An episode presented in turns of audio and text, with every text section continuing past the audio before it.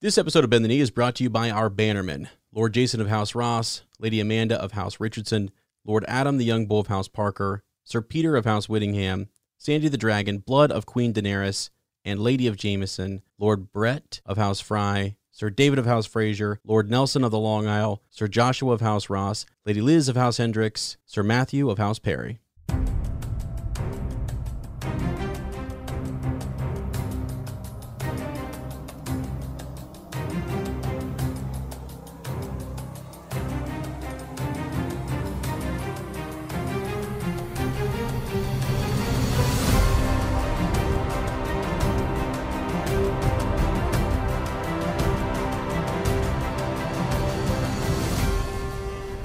And welcome to Bend the Knee, a Song of Ice and Fire podcast. I am Sir Matt, the Bud Knight.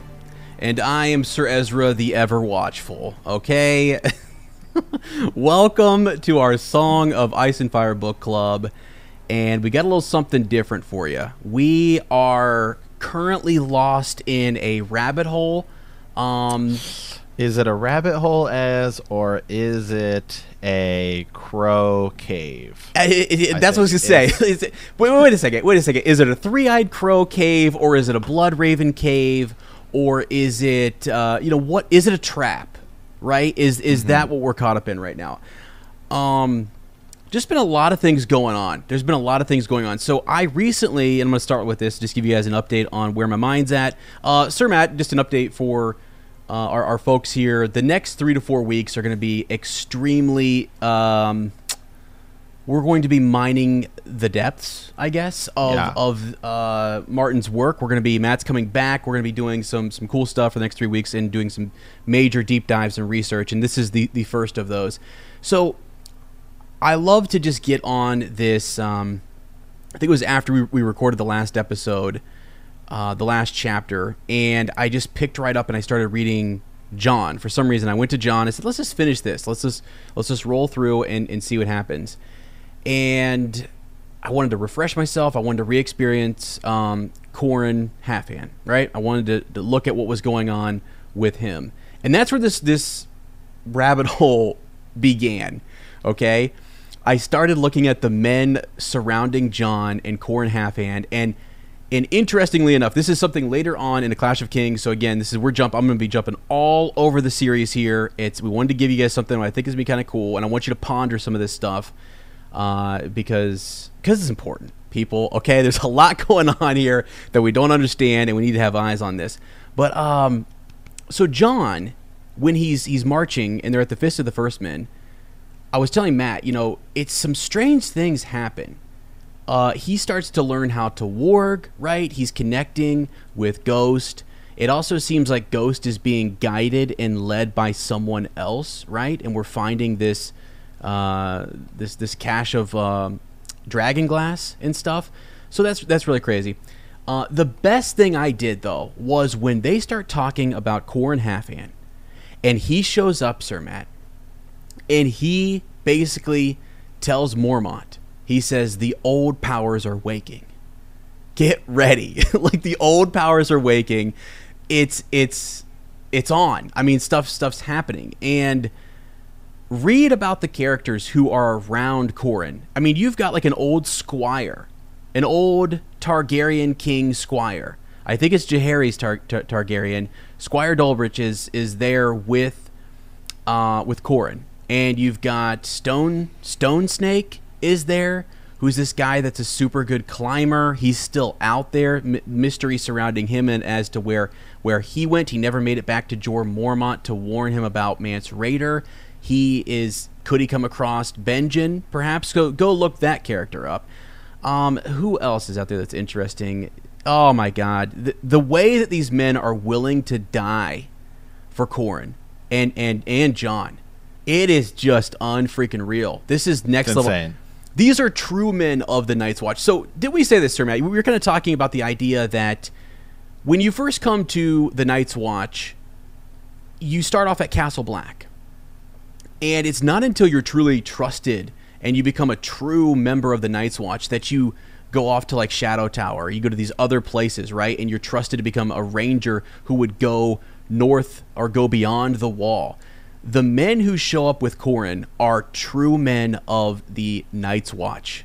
They are willing to die. They believe that they are the shield that guards the realms of men. Let's go. I mean, like they. I feel like it. you have to say that. I feel like I have to say "Let's go" every time. It's just like it's just what you say. It's just part of the. you know. Yes, it really is. It really is. Uh, and and so that whole and I'm talking only a Jon point of view read just through a Clash of Kings. I think I encourage some people just to kind of sprint ahead, go look at that, and as we come to it in the podcast, we'll continue to really you know break it down line by line because there are so many different lines that are. Um, I don't know that that seem to be foreshadowing something that that seems there's there's this greater plan with Jon, and I don't quite understand. You know, Qhorin looks at him, knows who he is, picks him, picks. I mean, Mormont's steward, right, to go with him on this journey with these other men. Why Jon? There's tons of other people around there that he could have picked and that they could have gone with. But instead, he chooses Jon, who turns out to be a warg. And when they get up there, he figures it out. I mean, Qhorin doesn't even have to go all the way to where Mance is camped. Once he realizes that Jon's vision is true and that he was connected with Ghost, he instantly turns around and starts heading back. And and as he's headed back, like I mean, Qhorin at one point, I, I forget whether it was Squire uh, or it was some, it was Ebben or someone who he looks to. He sees this passage and he knows that the that the wildlings are following them, right? And he sees this spot where one man could hold off a hundred. And all he has to do is say that. He didn't have to ask for anybody to sign up to die. And instantly, um, you know, one of them volunteers and says, "I'll do it."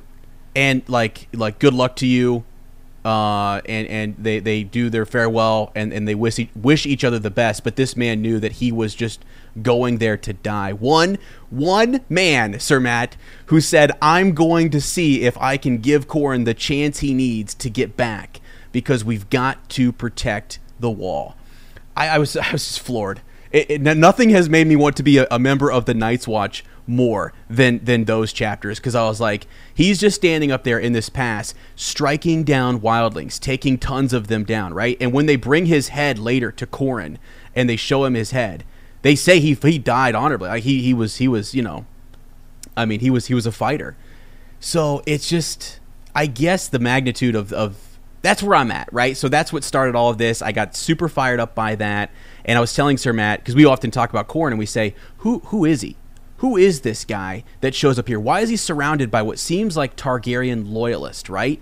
Um, Stone Snake. Uh, these guys are in their 50s, right? They're older than Eddard and Robert Baratheon. They've been around before Robert's Robert's rebellion, and they're at Shadow Tower, right? They're they're true trusted men of the Night's Watch and these guys show up and and they seem to be on a different mission man their war is up here in the north this is their mission something is up and ah god i forget which one it is but one of them seems like he might have been a member of like blood ravens archers you know because he was he was that good i don't know if that timing works out. Yeah, let me just let me just bring up uh, let me bring up Stone Stone Snake here, right? He's a veteran ranger of the Night's Watch, stationed at the Shadow Tower. Which, by the way, right? I mean, seems like the more the, the as the re- recent research as and I have been doing into uh, just kind of the Night's Watch and stuff going on here, it seems like okay, the new recruits go to the Castle Black, and that's where kind of you know. But we send uh, the elite of the elite to Shadow Tower and Eastwatch because this, like, even somebody like this Stone Snake, right? Um, he's called like pretty much the best climber, right? I mean, he's like they call him one of the best climbers. Um, this guy's like 50 years old. He has the best night eyes of anyone Jon has ever known. Right? yeah right Uh, yeah, and Qhorin says he's Qhorin said he he's one of the best. He, he's one of the best climbers, right? So I mean, it's just crazy to think about these guys that are over there at Eastwatch by the Sea or and Shadow Tower. Excuse me, he's at Shadow Tower. Just like how much more maybe skilled these guys are, right? Mm-hmm. Mm-hmm. Yeah, no, exactly. Like they and they seem to be, you know, the thing that impresses me is is Qhorin, you know, like like he's he just he believes in the old powers and he understands that that these things are waking and and that stuff like this is happening. Let me just flash forward for you really quickly. Um, never forget that there is a Weirwood gate that Sam and Gilly pass through. That all he has to do is speak the words, right? Say his oath.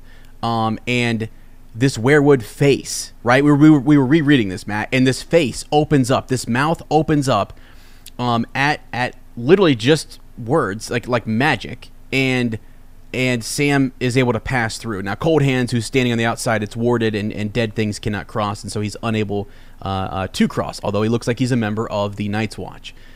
So, anyway, so, so yeah, it's, it's amazing that those guys over over at, at Shadow Tower are super in tune to the old powers, and they understand that these things exist, and it, it's it's just wild. Also, there seems to be a, a great respect among the the wildlings for some of these guys like Qhorin Halfhand, who, by the way, uh, used to fight right-handed and now fights better with his left hand than he ever did before. Reminds me of Jaime Lannister a little bit, who might be Oh, training exact- with it- his.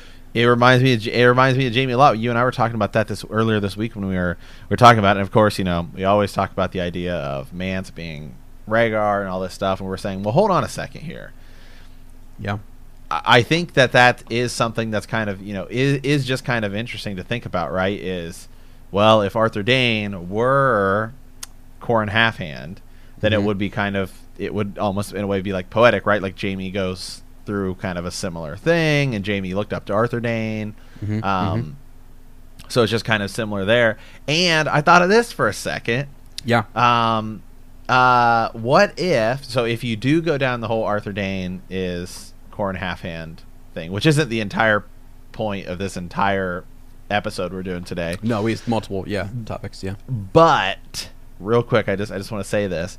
Um, wouldn't it almost be interesting if uh, the way in which he actually became a half hand was because of Howland Reed, right? Like save for Howland Reed. Well, Howland Reed, you know, doesn't kill Arthur Dayne or wound him or whatever, but Uh-huh. maybe he Yeah. steps in and fights him and acts and hits his hand and Right. cuts off like a finger or two, and then that's ultimately what causes him to have to uh, stop fighting, right? I just thought that'd be kind of cool. No, yeah, like yeah, that's a that's a good point. You start to think about um, not everything that is told to us is is um, uh, we, we can't take it all at like face value, right? And say, oh yeah, that's that's absolutely true. So an example of that, when you're looking at at at Qhorin, there's a point where when he's leading Jon back, he finds he knows exactly where to go. He they enter through a waterfall and he goes into this cavern and Jon says, "You knew this was here. How did you know this was here?" And he says, and this is what he says, um, something to the effect of like, "When I was a boy, no older than you, I heard tell of this place, right, from a member of the Night's Watch. He himself was not yet a member, but heard tell of this spot." Now, is he telling the truth there? Was he? Is this Sir Arthur Dayne who was like, you know, um, who, who had heard, you know, uh, members of the Night's Watch are always are moving south and they're they're, you know, talking about whatever. I mean, I don't know. That was something that was like, oh, that's interesting. It makes it seem like Qhorin maybe was up in the north for a long time, um, or that he has been around the Night's Watch at least since he was a younger a younger lad. But I don't know. I don't know. So so that, but I'm with you. I I, I like to think of other ways in which, you know, you can kind of tie the two together. Uh, so yeah. Now the the Lord of Bones, and I say Lord of Bones because if you remember of the Night's Watch, that's what you call him. It's Rattleshirt to everyone else, but when he's speaking to the crows, it's Lord to you, right? And these are the free folk, right, who don't bend their knee, right? They're not gonna they're not gonna bend. Uh, but yet, when the crows are talking to them, they want he wants them to call him Lord, as if maybe he once was a lord. There are too many of these people who come up here to the the, the watch, and they seem to know one another, uh, e- even upon sight, which I think is interesting. And so the Lord of Bones, um, and he was afraid. By the way, he was he was, he was, not going to face Qhorin. He was not going to face him. Um, he was going to shoot him. He was going to you know fill him with arrows, and that and that was that. Um, something else to remember. We we often uh, I think I think we forget this sometime. That uh, let's see, it was 233 AC. Bloodraven joined the Night's Watch with 200 men. 200 men went with him. These were archers from his personal guard, the Raven's Teeth. If they were young men, you know, they could now then be, you know, older men, or there could be another generation, or there could be whatever. But I just think it's like that. Just remember, we have a lot of Targaryen support that went that way. After Robert's rebellion, I'm sitting here thinking, okay, he pardoned Barristan Selmy, right, Sir Matt? Like he, he he let some of these other guys go. Why wouldn't he make other pardons or allow them to take the black? So I'm Right. thinking there's a lot of Targaryen loyalists who are up here on the wall. It, it just seems to be uh, the case. So I don't know. That's that's been that was a random. Um, Ah, just just diving down that and looking at Corin and what what's going on there. Well, so there's just, I mean, dear God, man, all of the, I mean, it's just all of the quotes. I mean, again, you know, we, we talked about this before, but hey, we'll talk about it again. Is every, I mean, just so many things about like Dawn is with him. They saw a falling star. They, you know, I mean, it's just, it's so. If you just read it, you wouldn't know to you would you wouldn't catch it wouldn't catch your eye and cause you to think that it could be somebody else but i mean it's definitely hinted at it's definitely there it's definitely um, something to take notice of and consider Mm-hmm. Yeah, yeah, yeah, for sure, for sure. Um, let me read something to you guys here. Just a, it's a little interesting um, theory. Just just some thoughts. You know, because technically, you know, the the, Ra- the Ravens' teeth would be they would be old old men, right? If they were up here at the Night's Watch. So these Yes. these members. Um, so older members of the Night's Watch. These members could have encountered Blood Raven slash members of the Raven's Teeth. So even if you weren't a member of the Raven's Teeth, you could have grew up with them. They could have been that older generation that was guiding you and telling members like Qhorin and uh, Squire Dalbridge and others about the old powers. Why it's why they have like this maybe extra respect for them. And if those 200 Raven's Teeth are up there and you have Blood Raven up there not that long ago, those older members would be telling these stories and these guys would remember. Um, so here we go. So so Jared had been a member of the Night's Watch since uh, 257 AC. Uh, let's see. Yeah, he had spent 40 years in the Night's Watch. Man and boy, he was not accustomed to being made light of. Uh, so that's one of these characters who maybe could have been around during that time. Squire Dalbridge.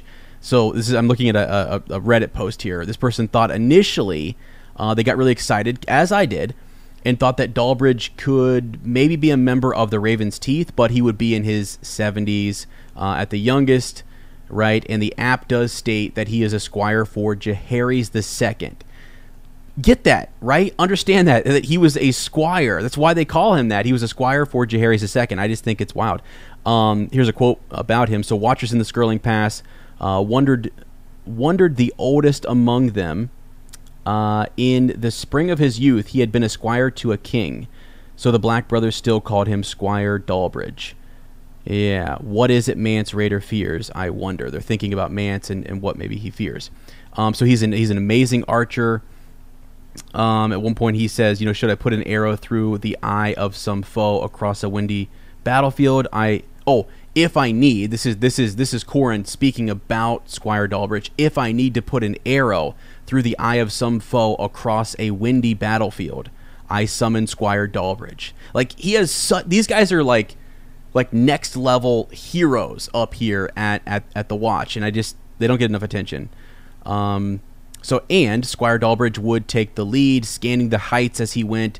Uh, his his longbow ever close to hand. It was said he had the keenest eyes in the Night's Watch. Now you get this other guy who was talking about uh, Stone Snake is older, near fifty, uh, but we aren't sure when he joined the Night's Watch.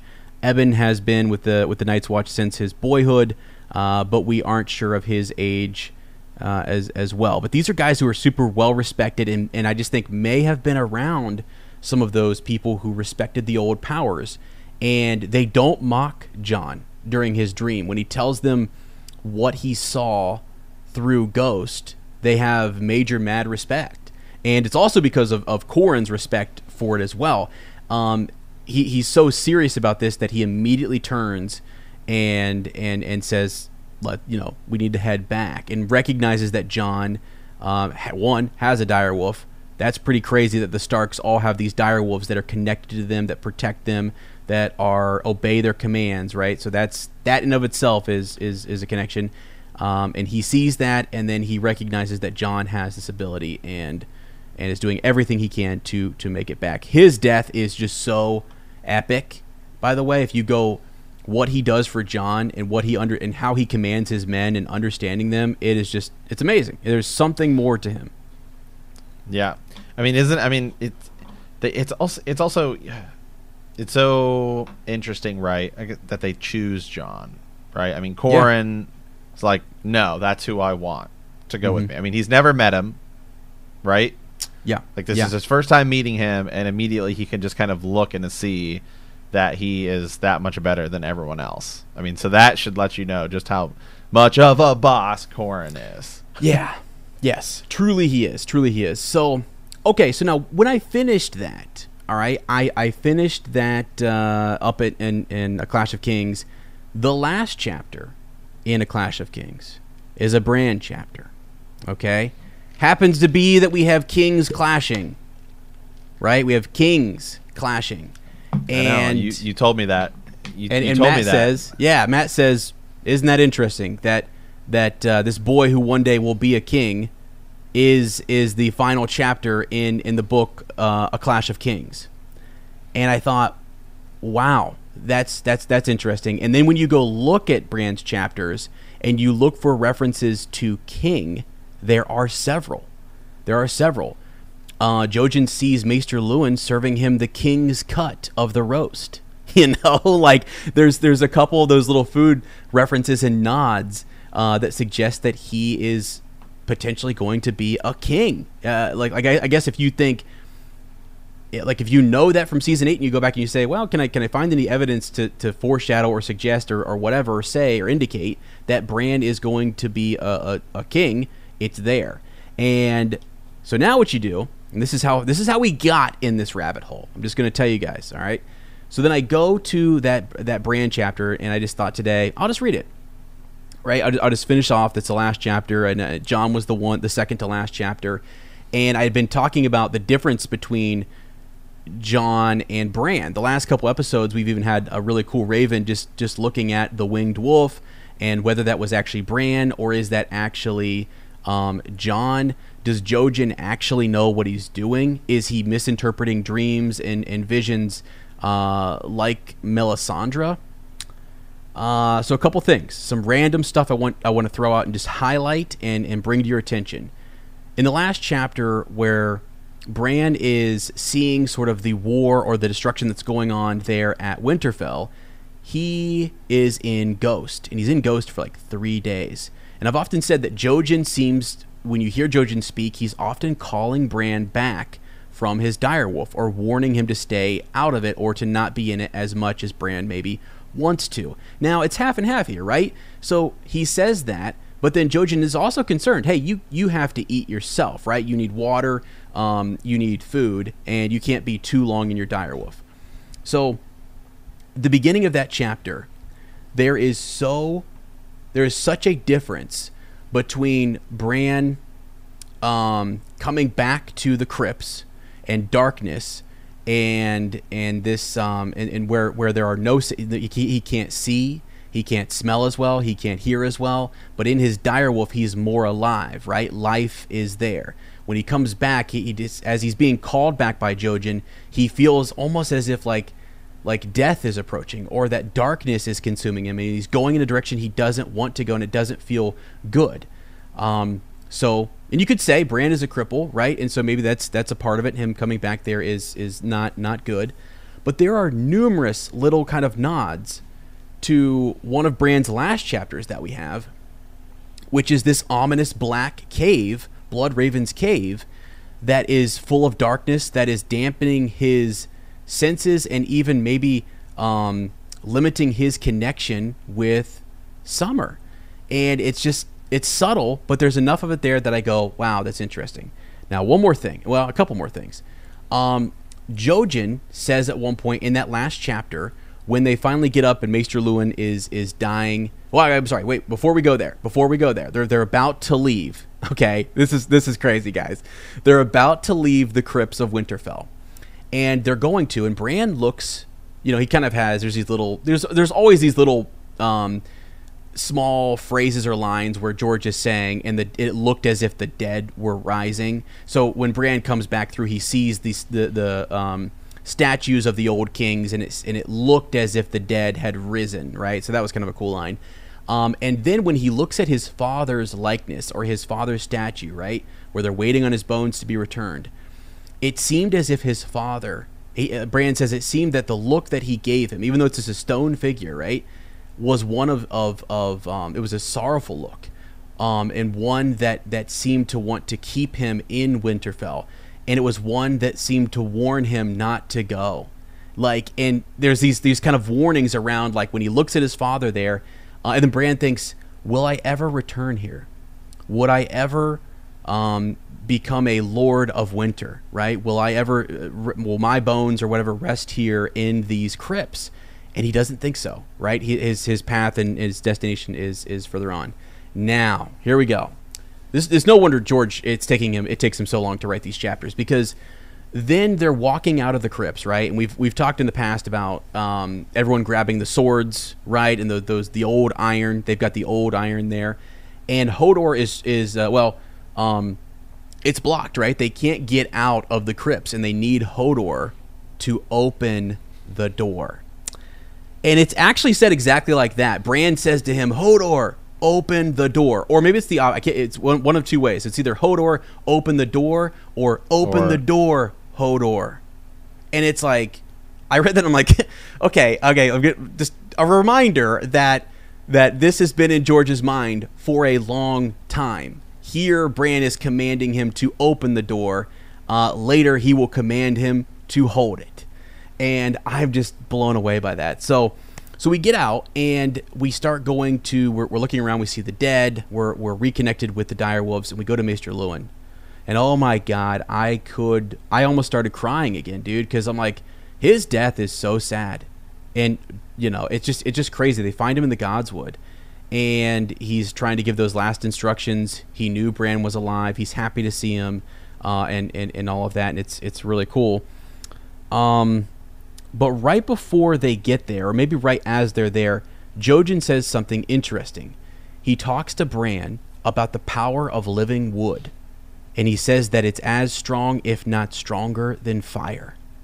And I thought, dude, fire we have visions that's where we've seen glass candles we've seen melisandre looking at her flames um, we see that you can look through and, and, and have visions and see around the world or whatever and now we, we also know that through living wood through these weirwoods you can do the same and i'm just like okay that's that was a cool kind of connection for me just to see jojen mention that but then i'm also going who's telling jojen this how does jojen know this stuff I don't know where he gets his intel from, right? Yeah. It's it's it's it's radical because that's not something Maester Luwin would say. It's not something your maesters would talk about. But yet Jojen, a young sixteen year old ish boy, is is talking about this. It's crazy. yeah. So Yeah, yeah. You and I were you and I were talking about this before we but recorded this, and that's why we are recording this. Um, and I mean, we were, you know, Jojen. It's like it's like green sight, green seers, and green dreams seem to be something that even among the kind of even I go I even and just I, I'm looking here on Reddit because there are people there's people arguing that they're not all the same mhm. right? Yeah. Like a green seer, you can have green sight, not be a green seer, like Uh huh. Uh huh. you know. Uh, and then green dreams, right? Like those might be might you know might be different things. Um, I had one here. Uh, this is this is a this is a pretty this is a, a pretty cool uh, thread I found here. Um, so it's a question about green sight. I was going through the notes. Uh, this is from like years ago. Um, he said when I first came across the series and I noticed uh, some things. He said, "Can a person or um, ch- child of the child of the forest with green sight see a vision of an event in the future that occurs in a time after their death?" Right. For example, if John, not I mean like John Doe, like well, uh, uh, if Yeah. Steve, right? If, Steve, if sure. Steve, yeah, just yeah. If Steve has green sight and is going to die in year 2018, uh, up until that point, can he have visions of events that happen in 2019 and beyond? I don't remember reading anything about that, uh, so that's the question he asked. So then uh, it kind of goes into the community here, and I thought there was actually some pretty cool stuff. He says, um, not really an answer, but consider Jojen, a character that has always seemed doomed and aware that he was doomed. He took Bran north regardless and ended up as Paste. Um, Mm-hmm. Does he trudge those hundreds of miles to his doom because he was resigned to his fate, or did he do it because he knew the sacrifice of his life was for the greater good? Did he know what came after his death? The stronger motivation to me is that he knew his death would help Bran achieve something. This question then is Did Jojen see the future post of his death, or did Blood Raven show him something else? Let's go. Let's go, man. Oh my god. Of course, all of that predicates on the idea that you think Jojen is dead, which I do. I 100% think Jojen's dead. But yeah, that's the thing because green sight, right? All the green sight that we've seen, all the green dreams that we've seen, none of them show events after their death.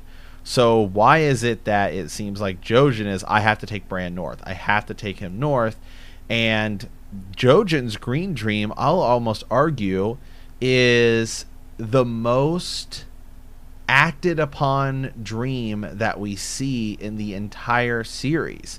Like you go back to the Dunk and Egg series, and um, Daeron Targaryen sees some dragons dying, and then Dunk shows up and he's, you know, it was you. But that's pretty much it, right? Like it doesn't really, aff- I mean, it does affect him in that his family members die, but it doesn't directly affect him. Daeron Targaryen doesn't die because of Dunk.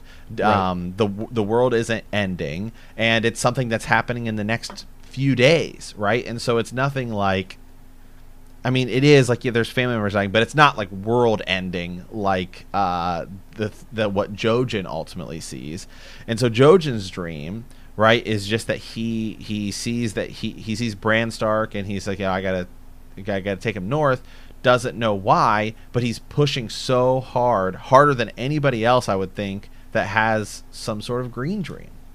And Yeah. why is that? See. Why is that? Yeah, it it do- it just does not. Um, we we never really get, and there's not much discussion too as to what really Bran is going to um, gain from this. So, because he has opened his third eye, and actually in that last Bran chapter that I'm talking about, he, he even says that it's like he had he closes that eye right to open his two blind eyes, uh, in which he is back in this this regular world, and and he's you know and he gets to the point where he can open it at will and he can shift in in and out of um, you know creatures really he's eventually he's in hodor as well so he's done that i don't know what like jojen's they, they come to a point where Maester Luwin says that the two princes should be separated, right? And that's that's where you get Rickon going this way, and you get Bran going, uh, you know, the, the, going north.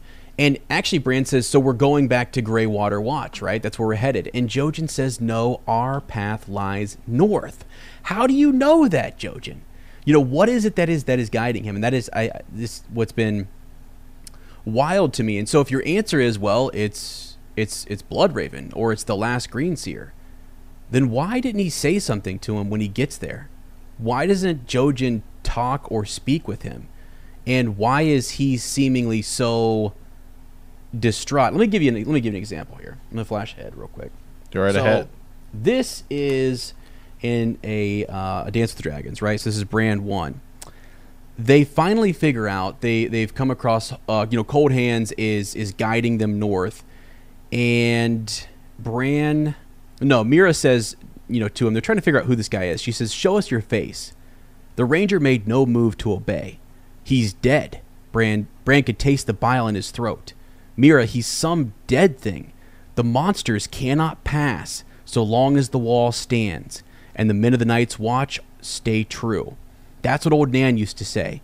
He came to meet us at the wall. He could not pass. He sent Sam instead with the wildling girl. Mira's gloves tightened around the shaft of her frog spear. Who sent you? Who is this three-eyed crow? And now this kind of this kind of contradicts what I've often said about the about Bloodraven or even the Last Green Seer because when he's when he's asked about the three-eyed crow, he he replies and says, "A friend, dreamer, wizard, call him what you will, the last green seer." So, um, yeah, it's and so outside the night wind howled bleak and bleak. The trees were full of ravens screaming. Cold Hands did not move. A monster, Bran said. The ranger looked at Bran as if the rest of him did not exist. Your monster, Brandon Stark. Yours, the ravens echoed from his shoulder. Outside, the ravens in the trees looked up uh, and they took up the cry until the night the night wood echoed to the murder's song of yours, yours, yours. Jojen, did you dream this? Here we go, baby. Jojen, did you see this? You know, hold on here, Jojen. What, what, tell us what's up, man. Jojen, did you dream this? Mira asked her brother. Who is he? What is he? What do we do now? We go with the ranger, said Jojen. We have come too far to turn back now, Mira. We would never make it back to the wall alive. We go with Bran's monster, or we die. So, Jojen, you have no idea. I'm just going to go ahead and say it. You, you, you have no idea um, who this guy is or, or what's going on or even maybe what you've gotten yourself into. It is just wild to me that, that he says we have to kind of press on there. It's not, it's not, it, there's never a confirmation of like, yes, I've seen this and, and let's get some more ex- explanation. Are, let's go with Bran's monster, and we're going with him what because this guy said he was a monster and he was Bran's monster. That's a whole. we're gonna go on. We're gonna go down that rabbit hole here in a second. But to continue on the point that Jojen just doesn't really, when they're leaving Winterfell, he just says we're going north. Our path lies north, and I can't understand for the life of me why he, when he gets to Bloodraven's cave, why there's not some interaction or why there's not some some acknowledgement uh, from the last Green Seer right? If that's the person, oh, here was the thing. Here was the kicker, Matt. You ready for this? This yes. was the kicker. When we when when Jojen shows up to Winterfell and they start talking about the crow, and Jojen's, you know, I think Bran said, did it have a you know a third eye? And Jojen confirms that yes, the same three-eyed crow was visiting him. Correct. Um, and we know we know ravens can't find Greywater Watch, but we've we've determined that three-eyed crows can. Okay, so this three-eyed crow is visiting Jojen, and he then goes and he finds Bran. And Bran is being visited by the three-eyed crow as well. So then you get north of the wall, and it's like Bloodraven, Brynden Rivers, who we're pretty sure that is. He's got the birthmark. He's got the one red eye, a thousand eyes in one. That is Bloodraven and he is called by everyone up there the last green seer. That's what he's called. Um, if that guy was the one, if if truly Bloodraven is the three-eyed crow who's showing up in Bran's dreams, then he's also the same one who's showing up in Jojen's dreams. Unless there's like multiple other green seers up there that are that are appearing as three-eyed crows, you would assume it's the same one. And so I'm just baffled as to why Jojen doesn't uh, you know why, why there's not any in, any interaction there, or why there's not some uh, confirmation or whatever. You know what I mean? Yeah. It, it just doesn't make sense to me. So then he's just he's just going up there to die, and a part of me thinks that. God, I've always thought it's a trap. I've always just thought this is a trap, and that and that Hodor will have to hold the door, um, and maybe not from others, but maybe from those that are in this cave. But and we can talk about that in a second as to who we think Jojen, uh, if he doesn't die, who he may turn into. um, yeah, well, yeah, I mean, because that's that's something we we talked about again before we before we see uh, th- this whole this sometimes this happens as as or I or we're like. You know, we're always calling. We're out doing our stuff, and then we call each other, "Hey, what's going on?" Whatever. And then the next thing you know, it's like, "Well, sorry, I've been in this like huge rabbit hole here, and so this is, you know, this is how that happened." And you know, we talked about the possibility of mm-hmm. of Jojen uh, being a Night King like character if he doesn't die, right? Or possibly Bloodraven ending up becoming and being that character. So I went back and I looked at the show, um, and I know there's people are out, that are out there that are like the show has zero influence over the books. And let me say this: uh, in my recent Patreon episode, um, in which we I did a breakdown of all the confirmed Winds of Winter chapters, I found something pretty interesting, in which there is a So Spake Martin, in which he uh, said um, that uh, an Osha chapter or, or, Davos chapter that will have Osha and Rickon when they go to Skagos will have Osha's character will have been influenced by um, Natalia, whatever her name is. Uh, she plays Tonks in mm-hmm. Harry Potter, yeah. and yeah. you know. Anyway, uh, will impact her in the books. So just want to throw that out there. So the show does Mhm, impact mhm. the books. There you go. Yeah, that was wild. That was wild because basically, you know, um, it, it, it's like anything that George consumes, whether it's a book or a TV show or a life event, he's still currently writing, right? So he Yeah. he's an artist, he's an author who's being influenced by things around him, and he just watched the show. Uh, that was wild to kind of see that he that he said that and that was confirmed. Now, could he change his mind? We, we talked about all that. It, it, it could happen. Um, he, he might change change his mind and go back to his original thoughts on that character and, and keep it. I don't think he I don't think he always knows though. I don't think he always knows where that when a character is going to completely fall off and die. Those epic deaths, those moments that are that are big, like Hodor and Robb, uh, and and so on, and Eddard. Those are ones he's planted and he's worked towards uh, those big moments you know, for years. Mance Rayder, we always say, was mentioned in like the first several chapters of a Game of Thrones, and it's been in, in George's mind for a long time. Who is this king beyond the wall? So he's not going to be just killed off easily. There's going to be much more to him, and he's very important, and we've seen that. Uh, but I think it's going to continue to be the case moving forward. So, so yeah, I'm, I'm with you in that he may experience something or see something in the show, and it may cause him to rethink something and say, "Let's see how this goes. Let's let's let this evolve." I know people have said in the past, "No, he wouldn't do that. He would never do that." It seems like he said that. I mean, this is what Matt is saying: is that George said, "Yeah, from what I saw in the show, and I think I might actually change up that minor character. He's not making major changes to to plot uh, lines and, and and other characters, but still pretty cool, right?" Yeah, at least on some level, he's saying, "Hey, the show is going to influence this." So, I mean, that's uh, uh, even even though it's a small level. I mean, that obviously then opens the door to at least some sort of confirmed way of saying, "Well, then you know, I mean, he's." If he's saying if he's saying, "Oh, this will do it," then I mean, then then I think you have to consider that as an option. Um, so, anywho, we were talking about you know the the others, and we were talking about how the others um, I, I just went back and looked kind of in the books. When do we actually see them? Um, and then you know the show as well. When do we actually see them? And so the next time, so the, where we're at at kind of the end of this book, um, and where we're at in the show uh, at this point, the next you you saw the Night King with Craster's baby. That's the first time you see him.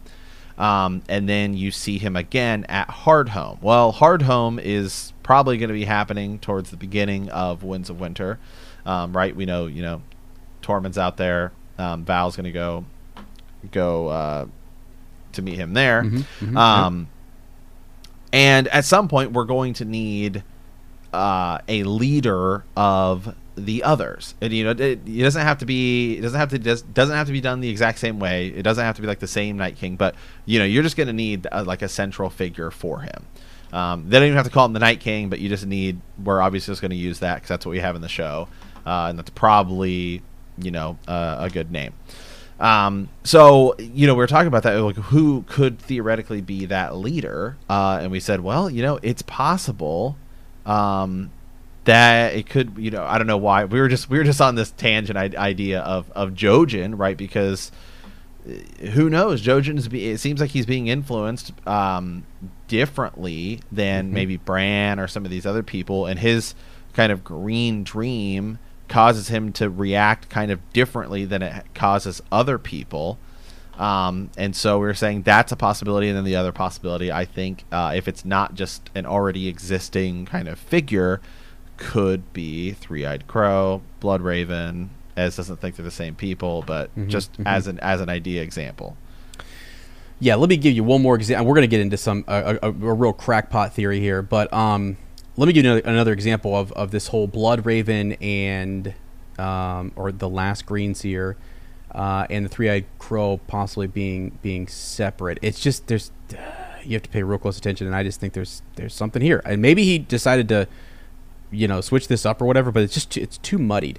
Um, Right. When when Bran is actually being taught by the Last Green Seer, Brynden Rivers um, and he's he's there. He's even Leaf is telling him, you know, the trees will teach you. The trees remember. It's all this connect this connection to um, the weirwoods. And there's a couple interesting things. Bran is noting that no sunlight ever reaches the caves, no moonlight ever touches there. Even the stars were strangers, right? Uh, those things belong to the world above, where where time ran in its iron circles.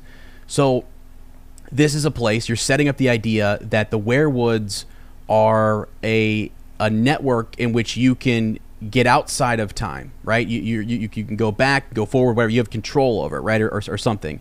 Um, but above ground, out in the where the sun shines and where everything is is still functioning, right? That is where time ran, as in uh, iron circles, right? Day uh, day to night uh, and night to day and so on, right? So they're in this uh, darkness under the grove, no sun, no stars. Um, that the moon we keep hearing about can only be seen outside. They're safe from the world above, both in winter and presumably in summer. So they're safe from winter and summer. Um, we know uh, the dead cannot enter, but nothing says that they can't be controlled from within. Well, that's scary, right? To think that perhaps some of these individuals could be controlled. We don't quite understand why Cold Hands was. Cold Hands seems a lot like a white, you know, but yet it was helping them reach this cave and was also being guided and aided by the ravens that were coming in and out of Blood Raven's cave. Okay. Um, so, anyways, iron circles. It's it's interesting to remember that old Nan said that the others hate iron. So there's a reference to like maybe hating, you know, uh, being bound by time and not being able to move against it. Um, but yeah, let's move on here a little bit. So Leaf is talking and she's she's kind of saying that the darkness, um, as he's touching and he's getting in, in connection with the trees. Um, let's see. He raised a hand, and the other singers began to move around the cavern, extinguishing the torches one by one. The darkness thickened and crept towards him. Close your eyes, said the three eyed crow. Now, that is what Bran thinks. So, the three eyed crow, he's who who spoke those words. Like that's that's that's what's up for, for, for debate.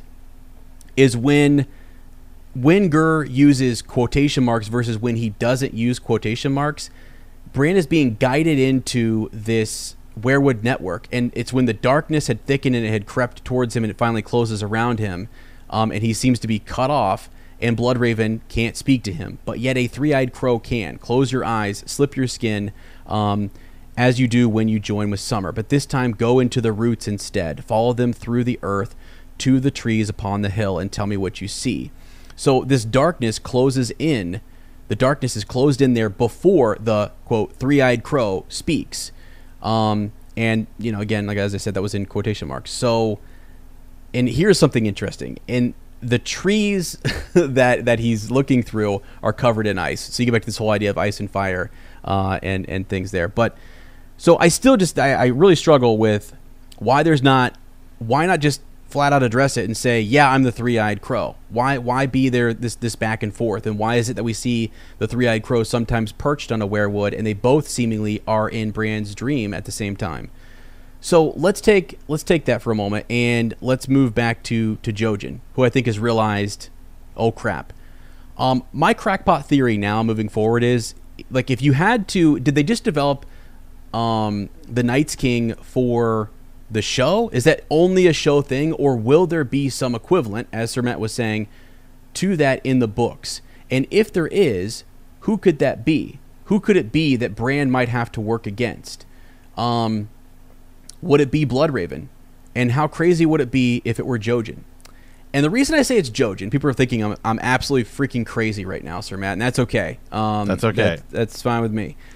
Uh, we saw in the show that the children created the others. Did they not? Did they not press Dragon Yes. Glass? Yes, they did. Yes, know, they did. 100%. yeah, and so they created them. Why couldn't they do that again? Are they trying to do that with with Bran? Are they trying to to or create someone uh, who has like Bran's ability, and then Bran can control the entire group? You know what I mean? It, it seems like maybe they've got um, some of these underlings or whatever, but they need someone who can kind of marshal the all of the forces, and they want to uh, create Bran to be that individual. So would he then have to run and try to escape Bloodraven and the children, and then Hodor is holding the door? Is it not that the white? Maybe it's not the whites trying to get in to the cave and stuff. And also, I don't understand how they could break unless the others show up, right? The actual others. The um, how do how, how how do they get into the cave if it's warded against those that are that are not living? um, and the whites are not living. But we don't really. The others is, is is up for debate, right? Yeah. Yes, it is. So Yeah. I don't know. It's just kind of crazy to me, and I, I, think maybe Jojen might. Uh, is he actually dead? I- Is, what's what's going on with him? See, I think he Is is. being used. I, I, I do, I do, I do think Jojen. I do think Jojen is dead. But, Yeah. but I mean, let me just say that again, again, for me, it's his his green dream, his drive to get Bran up there is just so different than anyone else's. Mhm. So why why is it? Um, and then you know, I mean, it's like this whole deal. Uh, the, the, see, I I think he's I th- I do I think he's been influenced. I th- I I'm I'm with you on the three-eyed crow being different than Blood Raven, right? But then I don't I don't think Blood Raven is. Why would the crow. three-eyed crow use someone like Jojen? If the three-eyed crow can can gain access to See, Bran, well, hold on a second. Here we go. okay. I, I don't get why he would need to send Jojen to help so him or whatever. if you the three-eyed crow is is not what Bran becomes like we see in the show and the three-eyed crow is something worse and more evil um, then why wouldn't you want Bran up there because Bran is this incredibly powerful tool person ally whatever in the show we see Bran you, through the Weirwood you know network um, you know, he goes and he sees Eddard and he goes back in time and all of this stuff. And Eddard can kind of hear him, but he doesn't, you know, he, he doesn't see him. Bran is standing right in that room. Nobody sees him. Okay. Mm-hmm. yeah, Now, one thing the show literally never explained, which is a lot of things, is Bran goes and has like and goes face to face with the Night King, and the Night King. I don't know. It seems like the night. I mean, the Night King obviously sees him, and then at first it seems like, you know, can they see him? No, seems like he's okay. And then the Night King flat out grabs him, uh, and Yeah. it says like the seal of the cave is broken.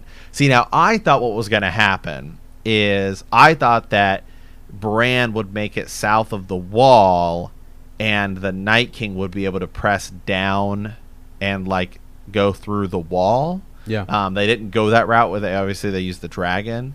Um, that could be something that happens, but again, I think the horn is more likely candidate. But it it is something that is still I think open, and then it's like oh crap, Bran did it because I totally think Bran is all the Brans and Bran is Bran the Builder. Yeah, Okay? no, I yeah, just I mean, that's- because I just yeah. I there's like we're we're like one or two chapters away from hearing the Bran the Builder story again, where they're talking about Storm's End, right? Like Mm-hmm. yeah, um, yeah.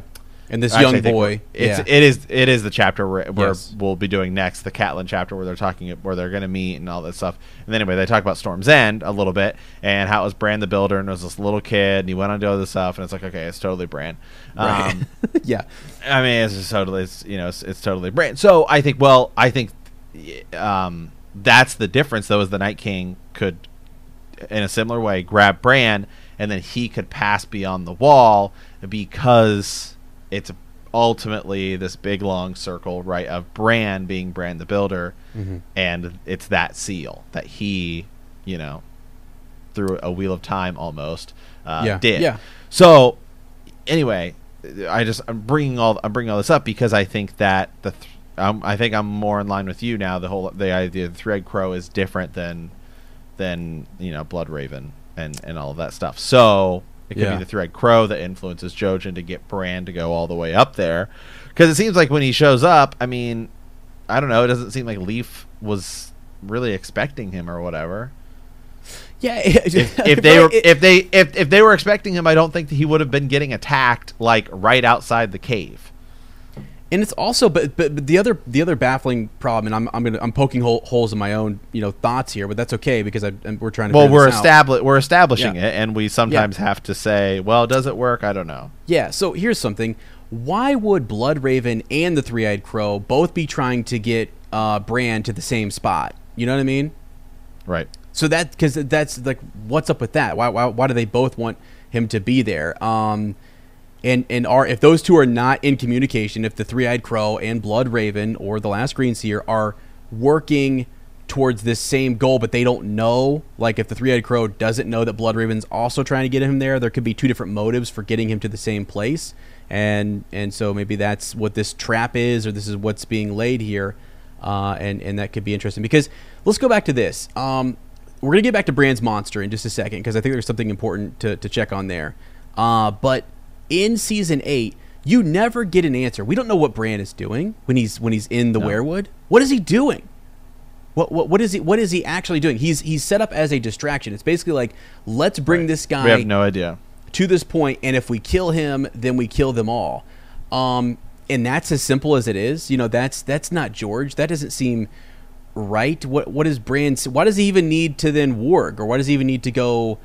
Is he just keeping an eye on him and saying, "All right, he's close. He's getting closer," and and that's all that Bran is is doing because otherwise, then I don't really see why even the the the Night King would need or want to kill Bran or gain his his his, his powers.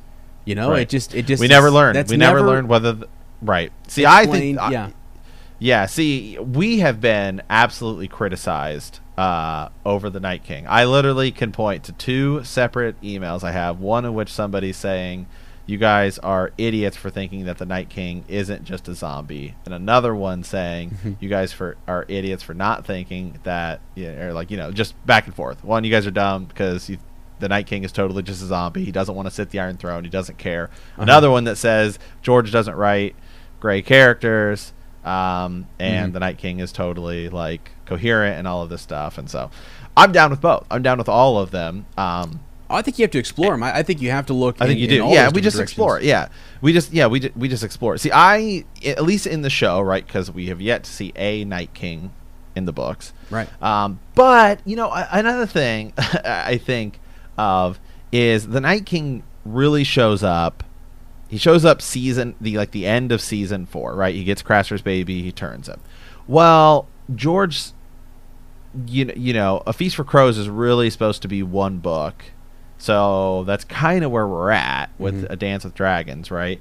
Um, and so that was really one big mega story. There's a Bran chapter that he said didn't make it into a Dance with Dragons, um, and so we know that's going to be going forward. So I think it's I think it's pretty possible that we will early in in winds the winds of in the winds of winter. I think we will see a a central figure, whether it is the Night King, you know, they Well- call he, they call him that, or or so, or something like that.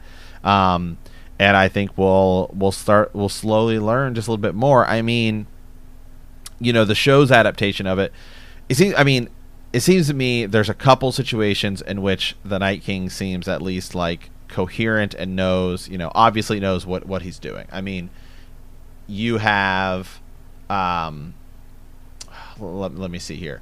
When I mean, he's obviously turning these babies, so I mean that's like Yeah, yeah. you know he's he's not just a white that's out there just like you know exactly. doing- doing- people doing people don't separate those enough. They don't right understand. yeah th- yeah they don't, yeah they don't do that right so he's he's out there he's out there doing that um he has i mean when he's at Hardhome i mean that's a little different because he's just kind of standing there watching the battle and then he ends up coming down uh when he is i mean the the the, the big one for me is when they're on the ice trying to get the white to take back to Cersei, and he's just standing there and he's like staring down Jon and the group on the ice.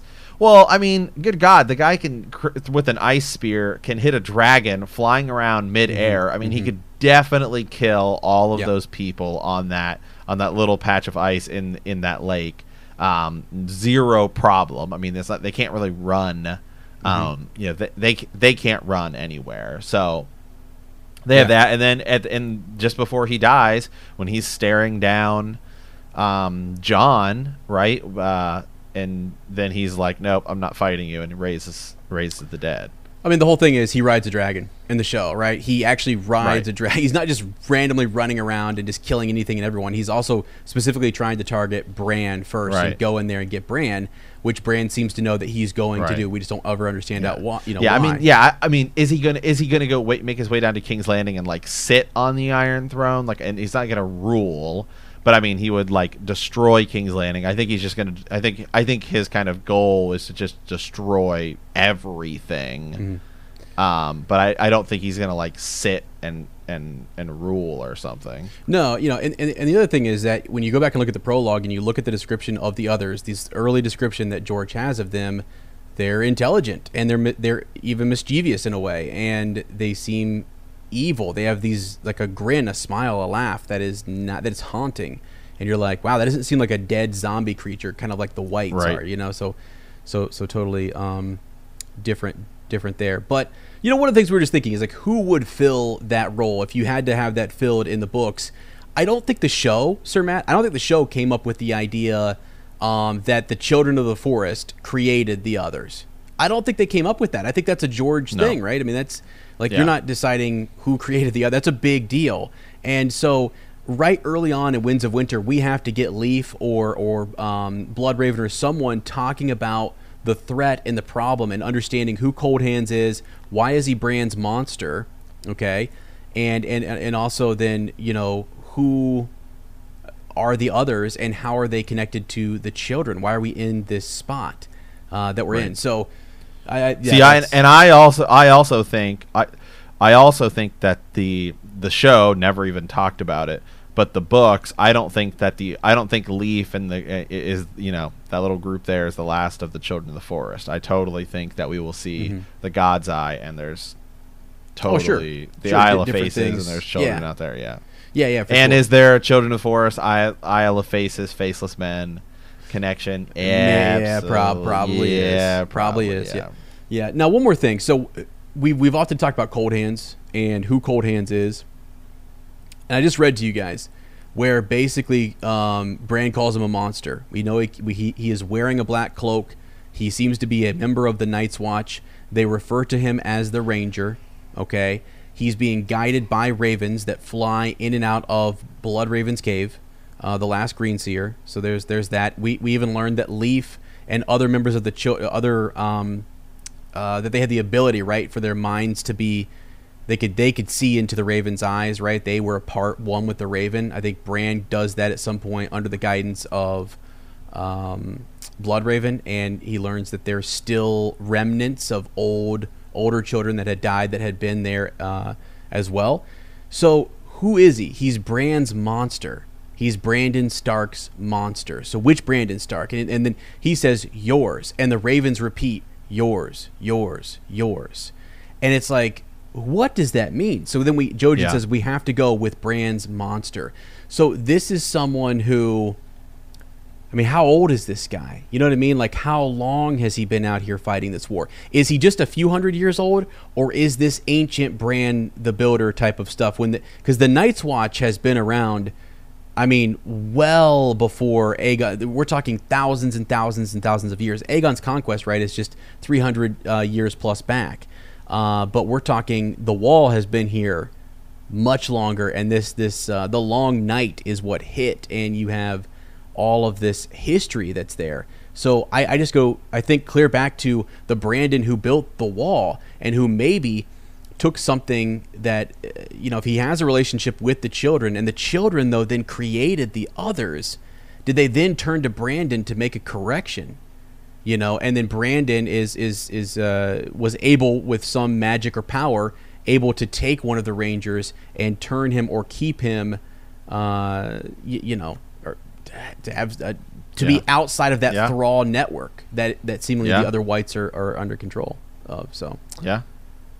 Uh, It's a good point, man. Good questions, as it's just crazy, man. It's- Good, it's it's food good, for thought. You know, we went from. Qhorin, we went to who Jojen. Who do we trust him? What's happened with Bran? All the warnings in the crypts of Winterfell that are telling Bran to kind of stay. Where is Summer? How is he going to get reconnected? You know, what's what's happening up there? How much time has passed in the caves? Where's Jojen? Who is Cold Hands? all of it, guys. I want to know it all, and it's still a mystery to me. And it's been a long time since I've had a chance to really just vent and talk about it. Okay, so if you That's guys good. have another thread or rabbit hole you want me to go down, or a point of view read that you think is going to be fired up, please send that to me. Um, I don't care if it's on, you know, Twitter, uh, Womprat underscore 2M. Send us a, you know, an email at BTKcast, whatever. Uh, Matt and I are, the next couple weeks, we're going to be diving deep down here and looking at, uh, pulling out like specific lines and really, really taking a look at the text and, and trying to solve some of these mysteries. So, Absolutely. So, all right, guys. With that, hey, we want to thank you for playing Game of Thrones. Our next episode, we'll be diving back into the uh, reread there with Catelyn two or three. I don't have it pulled up in front of me, but it's one of those. I think it's Catelyn two. Um, if a Clash of Kings. Yeah. Yeah, absolutely. Uh, yeah, thanks again, guys, for, for, for putting up with the ramblings. So, uh, you know, if you enjoy the show, give us a review on iTunes, subscribe over on our YouTube channel. We still have some great content over there, or you can send us a raven at btkcast at gmail.com. We will see you next time, and remember that winter is coming.